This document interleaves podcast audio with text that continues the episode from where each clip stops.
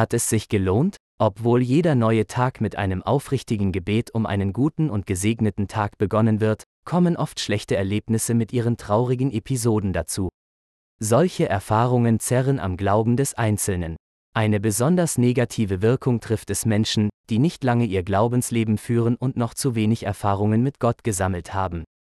Es kann so weit kommen, dass manche zweifelhafte Fragen aufkommen, wie Z. B. Wenn es einen Gott gibt, wieso lässt er das Schlechte zu? Warum greift er nicht ein? Die dafür notwendige Liebe und Macht hat er doch. Oder auch nicht, wenn solche negative Erlebnisse über längere Zeit den Menschen begleiten, dann ist es möglich, dass der Glaube allmählich verloren gehen kann. Wenn es denn so weit kommen soll, was bleibt dann noch einem Menschen von dem Sinn eines Lebens ohne festen Glauben übrig? Ich, der Autor dieses Artikels, lebe schon sehr lange und habe viel Gutes, aber auch Schlechtes erlebt. Ich war in meinem Leben sehr abwechslungsreich und unternehmungslustig. Zurückblickend denke ich, dass ich viel Gutes, sowohl familiär als auch öffentlich, veranstaltet habe. Doch ehrlicherweise es gab auch Dinge, die andere verletzt haben, die sogar als böse bezeichnet wurden. Bei der Vorstellung, dass das mein eigentliches Leben war und letztlich in einem Grab endet, meldet sich in mir eine enorme Unzufriedenheit. Wofür waren die vielen langen Jahre gut? Was bleibt von mir und nach mir noch übrig? Hat sich überhaupt dieses lange Leben gelohnt, geschweige denn bezahlt? Solche Frage stellen sich besonders die Atheisten. Bei ihnen ist tatsächlich mit dem Grab alles vorbei. Menschen, die mit ihren Werken die Geschichte überleben, sind winzig wenig. Von dem ganzen, riesig großen Rest bleibt nur ein kleiner Staub, zerstreut in dem weiten Boden oder Meereswasser. In den Familienannalen und Alben bleiben keine Fotos mehr. Mit anderen Worten, von dem Menschen bleibt gar nichts mehr übrig, als wäre er nie dagewesen. Diese Tatsache ist ein Grund für eine Überlebenshoffnung, die in verschiedenen Religionen gesucht wird, ein Halt, der den Sinn des Lebens ausmachen würde. An dieser Stelle hätte man verschiedene Religionen mit ihrem subjektiven Glauben nennen können. Dieser Glaube hier basiert auf der Bibel der Heiligen Schrift, dem Wort des kosmischen Gottes. Die Wahl dieses Buches und dessen Glaubwürdigkeit liegt in der sich darin befindlichen Prophetie, den vielen Weissagungen, die sich im Laufe der Geschichte auf wunderbare Weise erfüllt haben. Vorhersagen, die in kurzer aber auch in sehr langer Zeit haargenau in Erfüllung gegangen sind und weiterhin gehen. Diese Ausarbeitung weist auf eine besondere Weissagung für die Zeit des Endes der Erdgeschichte hin. Sie spricht über ein besonderes Volk und sein Waffenarsenal. Hier ist wichtig zu betonen, dass diese Vision vor sehr langer Zeit aufgeschrieben wurde, in der die Menschen nicht den geringsten Schimmer über die Waffen von heute hatten. Auch für eine richtige Schilderung fehlten, logischerweise, damals passende Worte und Begriffe. So benutzte zum Beispiel der Schreiber Joel symbolisch für den Ausdruck von Stärke und Schnelligkeit Pferde und rasselnde Wagen. Über Panzerwagen, Flugzeuge, biologische Waffen, Maschinengewehre, das zweite Kapitel des Buches, Joel, mit dem Titel Das Verwüsterherr am Tag des Herrn, 1, stoßt in das Schofahorn. Denn der Tag des Herrn kommt, ja, er ist nahe. 2. Wie Morgenrot breitet sich über die Berge aus, ein großes, mächtiges Volk, wie es seinesgleichen von Ewigkeit her nicht gegeben hat und auch in künftigen Zeiten und Generationen nicht mehr geben wird. Welches große Volk damit heute gemeint ist, kann jeder selbst nachforschen. Vers 3 erwähnt ein wichtiges Detail. Fressendes Feuer geht vor ihm her, und hinter ihm her eine lodernde Flamme. Welche Waffen sah der Seher Joel, die dem Heer vorausgehen und große Brände verursachen? So eine Wirkung haben Granaten, abgeschossen von den Kanonen. Zuerst kommt das Feuer der Granaten an, und erst später das Militär. 4. Wie Rosse sehen sie aus, und wie Reiter rennen sie.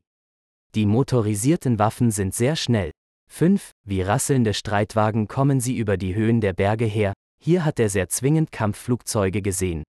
Wie eine Feuerflamme, die prasselnd das Stroh verzehrt, das Knattern der Maschinengewehre erinnert an das prasselnde Feuer eines Strohstoppelfeldes. 7. Wie Krieger ersteigen sie die Mauer. Jeder geht auf seinem Weg, und keiner kreuzt den Pfad des anderen. 8. Keiner drängt den anderen, jeder geht seine eigene Bahn, zwischen den Wurfgeschossen, Waffen, stürzen sie hindurch und lassen sich nicht aufhalten. Dieses Bild passt treffend auf die Panzerwagen. 9. Sie dringen in die Stadt ein, rennen auf die Mauer, erklimmen die Häuser, steigen wie Diebe zum Fenster hinein. Ein Dieb macht keinen Lärm. Er bewegt sich lautlos. So eine hinterlistige Handhabung haben biologische und chemische Waffen. 10. Vor ihnen erbebt die Erde, der Himmel erzittert, Sonne und Mond verfinstern sich, und die Sterne verlieren ihren Schein.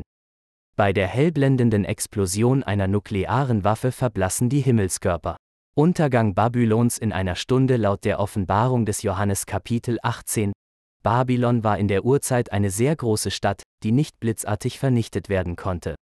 Nicht einmal bei der Sintflut ging die Vernichtung so schnell.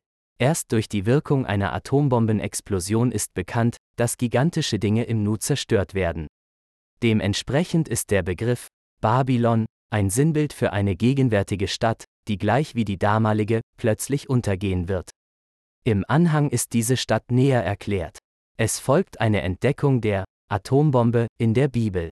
8. Darum werden ihre Plagen von Babylon an einem Tag, in einer Stunde Vers 17, kommen, Tod und Trauer und Hunger, und mit Feuer wird sie verbrannt werden. 9. Und es werden um sie weinen und wehklagen die Könige der Erde, ein internationales Ansehen des heutigen Babylons. 15. Die Kaufleute werden aus Furcht vor ihrer Qual weitabstehen, 17, denn in einer Stunde ist der so große Reichtum verwüstet worden. Und jeder Steuermann und jeder Küstenfahrer und Schiffsleute und alle, die auf dem Meere beschäftigt sind, standen weitab. Ein Feuer, vor dem es sich zu fürchten gilt, ist ein nukleares Feuer. 19. Und sie sprachen, Wehe, wehe, die große Stadt, denn in einer Stunde ist sie verwüstet worden. Welches Feuer kann an einem Tag, in einer Stunde, eine große Stadt vernichten, Hunger verursachen und alles, was noch übrig blieb, unbrauchbar machen? Welches Feuer zwingt die Menschen, einen großen Abstand von ihm zu halten? Solch eine große Auswirkung bewirkt nur die Explosion einer nuklearen Waffe. In der Offenbarung des Johannes im Kapitel 18 finden wir ein ähnliches Bild wie im zweiten Kapitel des Buches Joel. Der Vers 21 bringt weitere Angaben über diese Atombombe.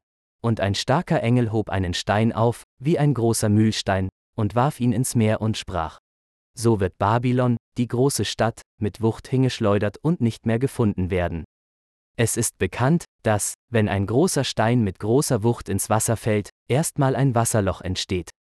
Dann schleudert das Wasser zusammen und es entsteht ein hoher, spritzender Wasserpilz.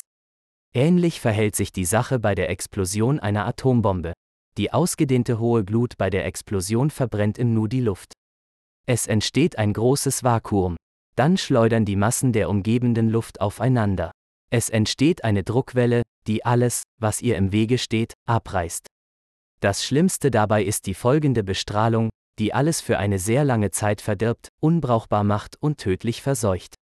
In der Bibel stehen weitere prophetische, aktuelle Informationen, deren Erfüllung den Glauben positiv stark beeinflussen und ermuntern in der Vorbereitung auf das grandiose und pompöse Kommen des Herrn Jesus. Doch auch jetzt noch, spricht der Herr, kehrt um zu mir von ganzem Herzen mit Fasten, mit Weinen, mit Klagen. 13 Zerreißt eure Herzen und nicht eure Kleider und kehrt um zu dem Herrn, eurem Gott. Denn er ist gnädig, barmherzig, geduldig und von großer Güte, und es reut ihn bald die Strafe. 14 Wer weiß, ob er nicht umkehrt und es ihn reut und er Segen zurücklässt. Joel 2,12 bis 14. Anhang Niedergang des antiken Babylons, dargestellt im Buch Daniel, Kapitel 5. Babylon ist nicht die einzige Stadt, die gefallen ist, aber die einzige, von der die Bibel ausführlich berichtet.